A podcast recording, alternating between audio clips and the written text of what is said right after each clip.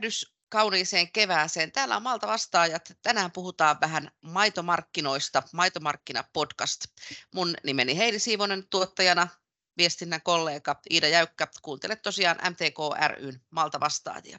Aloitetaan ensin vähän tällä MTK-laisella porukalla. Meillä on täällä vieraitakin, mutta Marjukka Matti jo pitkästä aikaa mukana podcastissa MTKn maitoasiamies. Kerro Marjukka vähän kuulumisia, ajankohtaisia edunvalvonta-asioita ja kuinka nyt näin innostuttiin oikein podcastia tekemään? Joo, tänä keväänä onkin monenmoista taas työpöydällä muun muassa hallitusohjelmaan liittyviä tota, valmisteluja ja nykyisen CAP-strategian muutosehdotuksiakin valmistellaan ja myöskin sitten on käännetty katseet jo tuonne ihan tulevan CAP-kauden valmisteluun. Mutta maitomarkkinoiden seuranta on niin kuin tässä koko ajan yksi työtehtävä muiden lomassa ja maitovaliokunta seuraa myöskin maitomarkkinoita tarkkaan, koska kyllä aina sitten kun edunvalvontaa tehdään, niin täytyy toki tietää, että mitä maitomarkkinoilla tapahtuu ja, ja siihen kovasti, kovasti koitan innostaa muitakin mukaan maitomarkkinoiden seurantaa. No niin, se kuulostaa hyvältä. Toivottavasti tämä podcasti on sitten yksi työväline, mitä voi mikä toivottavasti innostaa sitten siihen omatoimiseen seurantaan tai uuteen omatoimiseen tiedonhakuun, niin yksi väline lisää luettavien kirjeiden lisäksi. Ja Marjukan lisäksi täällä sitten mukana myöskin vähän vierailevia tähtiä, eli Olli Niskanen, maatalousekonomisti Luonnonvarakeskukselta tuttavien kesken Lukelta. Tervehdys Olli ja tervetuloa mukaan lähetykseen podcastiin puhumaan maitomarkkinoista. Säkin voisit vähän kertoa itse, itse itsestäsi ja minkälaisia työhommia on pöydällä ja muuta sellaista. No niin, kiitos kutsusta. Olen tosiaan erikoistutkija ja toimin yritystalouden tutkimusryhmän ryhmäpäällikkönä Lukessa. Ja mä olen vuosien varrella osallistunut useampaankin maidon tuotantoon liittymään tutkimushankkeeseen taloustutkijan roolissa ja vastaan myöskin tämän Luken tuottaman elintarvikemarkkinoiden suhdannekatsauksen maatalouspolitiikan ja maidon tuotannon osioista osaltani ja, ja seurailen maitomarkkinoita työssäni. Kiva oli, kun olet mukana. Kuulostaa tosi mielenkiintoiselta ja tämä on aina tämmöistä uutta ja jotenkin silmiä avaavaa, että tällaistakin meillä täällä Suomessa, Suomessa tehdään ihan, ihan omatekoisena työnä ja tutkimuksena, seurataan markkinoita näinkin tarkasti. Mutta mainitsit tuossa Olli, että seuraat nimenomaan näitä maitomarkkinoita, niin kerro vähän, että millaisia havaintoja olet tehnyt nyt kuluvan talven, kuluvan kevään aikana? Ja mitä mieltä olet tästä, millainen nyt on markkinatilanne? Ja toisaalta sitten taas, että tulevaisuus on aina se, mikä kiinnostaa, menneisyyteen ei voi vaikuttaa, mutta mihin suuntaan arvioisit, että tuo markkinatilanne nimenomaan maidon osalta kehittyy lähiaikoina? No edellisvuosi, tuo vuosi 2022 on ollut kaikilla mahdollisilla mittareilla hyvin poikkeuksellinen. Ja tietysti tämä kustannusten ja hintojen nousu on se konkreettisin asia. Ja meillä nyt joulukuussa saavutettiin tuo maidon hintojen huippu, se oli 56 senttiä per litra keskimäärin, joskin sillä meijereiden välillä varmasti hieman on eroja.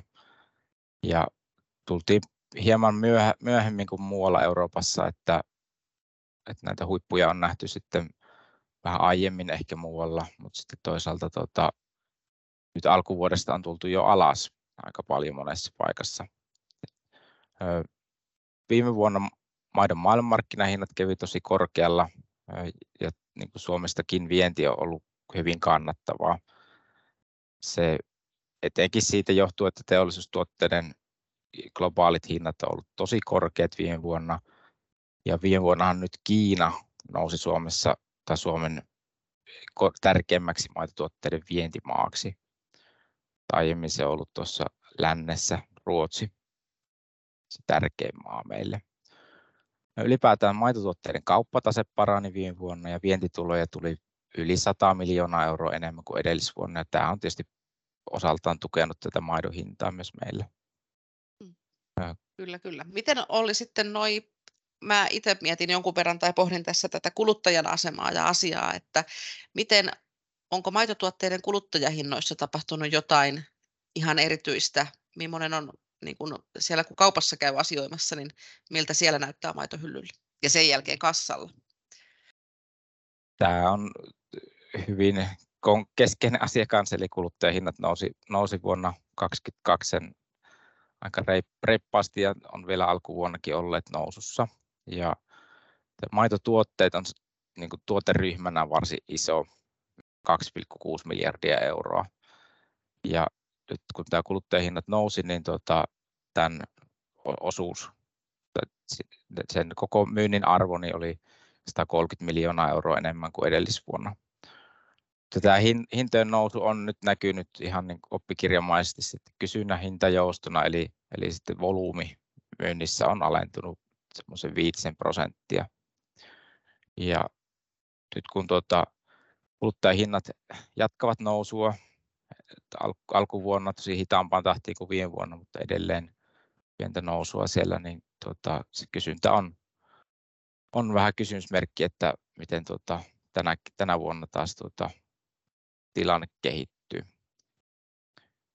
Ja tuossa mainitsin noista tuota, tästä ulkomaankaupasta, maailmanmarkkinahinnoista niin tuota, ja siitä, että EU-maissa niin näkyy myöskin tuolla tuottajahinnoissa se kaupan tilanteen muuttuminen, niin näissä maissa, missä silloin hintojen nousun tuossa vuosi takaperin, kun hinnat lähti nousuun, niin tuota, niissä, missä ensimmäisenä nousti ylös, niin tultiin nyt myös ensimmäisenä alas.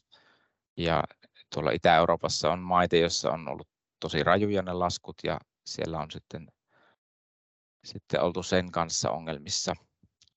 Ja toki nyt tietysti kun ulkomailla hinnat putoaa, niin se meillekin niin kotimarkkinoille vaikuttaa sikäli, että, että tuontikilpailu varmasti tänä vuonna tulee kiristymään nyt, kun edullisia tuotteita taas ulkomailta myöskin on tuotettavissa. Miten ennakoit tuota tulevaa tuossa, että mitä tapahtuu tuottajahinnalle tai kuluttajahinnalle nyt vuoden 2023, loppuvuoden 2023 aikana? No tuottajahinnat on varmaan jo jossakin määrin korreloituneet eri maiden kesken ja, ja tota, nyt kun on nähty tätä laskevaa trendiä, trendiä tuolla Euroopan maissa, niin kyllä epäilemättä myöskin meillä, meillä tullaan alas jossain vaiheessa tuottajahinnoissa, mutta toki nyt on onnellinen tilanne, että keskeiset tuotantopanokset ovat myös edullisempia kuin, kuin tuota, silloin pahimpaan aikaan, mutta tuota, ostojen ajoittamisella tässä on iso merkitys, että miten, miten on onnistunut ne ostot ajoittamaan tai sitten on, on käynyt kenties onni sitten niissä, niissä hankinnoissa.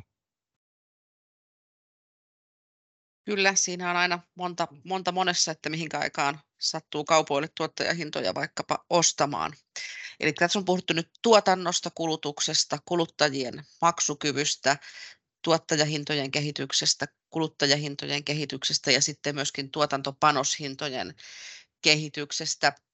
Kysytään sen verran Marjukalta tähän väliin. Sä olet meidän tuottajien kanssa tekemisissä, niin minkälaista keskustelua meidän MTK-kenttä käy näistä näistä se edellä mainituista seikoista, mitä Ollikin hyvin kuvasi. Joo, kyllähän niitä seurataan tarkasti ja nyt tietysti viimeisen parin vuoden aikana, kun ne kustannukset on noussut niin kovin, niin, niin se tietysti ollut niin kuin yksi keskeinen, keskeinen puheenaihe ja totta kai sitten tuottajien hinnan kehitystä seurataan, seurataan myöskin. Mutta että ehkä, että olisiko nyt vähän semmoinen helpottunut, helpottunut fiilis sitten, että tuottajien hinta kuitenkin viime vuonna nousi tosi hienosti ja ja tota, mutta et, toki siinä sit jäi vähän semmoista kattamatonta, kun ne kustannukset lähti niin jyrkkään nousuun ja nopeampaan nousuun, että tilanteet varmasti vaihtelee tosi paljon tiloilla. Kyllä, kyllä. Ja Olli, vielä sä seuraat tätä oikein työksestä. Tämä oli tosi kiehtova kuunnella, minkälaista analyysiä olet tehnyt, mutta jos tämmöinen markkinahintojen seuraaminen toivottavasti nyt alkaa kaikkia kuuntelijoita kiinnostamaan, niin mitä vinkkejä antaisit, että mitä kannattaa seurata ja miten tällaista tietoa voi sinun mielestä tilatasolla niin kuin hyödyntää? No toki vain pieni, pieni osa omaa työtäni tämä markkinoiden seuranta, mutta ylipäätään niin kuin kaikki osapuolet ruokaketjussa niin on puhuneet siitä, että, että tietoa ja markkinoita pitäisi seurata paremmin ja sitä tietoa hyödyntää paremmin. Ja kun mark- maito on niin keskeinen osa meidän elintarvikemarkkinoita, iso tuommoinen miljardiluokan siivu sitä, niin, niin tota, tämä neljä kertaa vuodessa julkaistava päivittäistavarakauppa ryn tilasto on aika hyvä tietolähde siihen seurantaan. On niin kuin, mistä pysyy niin kuin kärryillä siitä, miten, miten niin kuin kuluttajat, kuluttajien käytös on muuttumassa tai muuttunut siinä edellisen kolmen kuukauden aikana. Niin enemmän markkinoita seuraaville löytyy kansainvälisiä tietopalveluita. EU:ssa on aina näiden takavuosien kriisien aikana niin yhtenä tällaisena tota, varautumisen parantamisen välineenä perustettu tällaisia markkinaseurantapalveluita, Market Observatoryja. Ja tämä e- Milk Market Observatory taisi olla yksi ensimmäisistä, jota perustettiin silloin 2015 maitokriisin aikaa.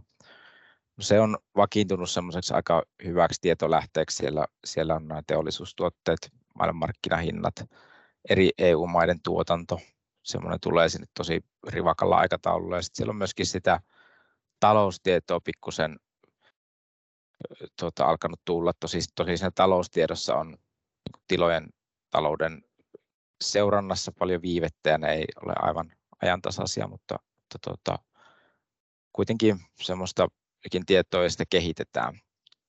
Mutta siitä, mitä, mistä on niin kuin hyötyä, niin toki, toki niin kuin tämä markkinoiden seuranta on hyödyllistä, mutta tietysti se tuotantopanosten hinnoissa niin on, on ehkä enemmän sitä niin kuin tilatasolle hyötyä. Eli tuota, nyt on, mainitsin tuossa noista market observatoryista, niin nyt tässä viimeisimmässä EUn lannoitetiedonannossa, eli nyt kun oli, oli kustannuskriisiä ja lannoitteisiin liittyvä saatavuusongelmia Euroopassa, niin taas komissio vastaa tähän perustamalla Market Observatoryn tota, tuotantopanosten hintojen seurantaan, joka on tosi hyvä asia, että saadaan ehkä jopa vertailukelpoista tietoa eri, eri maista, mitä lannoitteet ja muut tuotantopanokset mahdollisesti maksaa. Tämä on todennäköisesti tulossa tässä lähiaikoina ulos sitten. Ylipäätään investoinneista ja tuota, kannattaa olla hintatietoinen ja tuottajaverkostot, niissä varmasti on hyödyllisiä ylläpitää, vaikka ei just nyt olisikaan investoimassa. Mutta nämä on semmoisia, minkä nyt seurannasta ainakin hyötyä on. Kyllä, kyllä. Ja, ja tota, tosiaan just se, että, että, että todennäköisesti, jos se ei juuri nyt ole pistämässä lypsimiä nippuun, niin kevät tulee ensi vuonnakin ja taas ollaan tuotantopanosten ostamisen äärellä.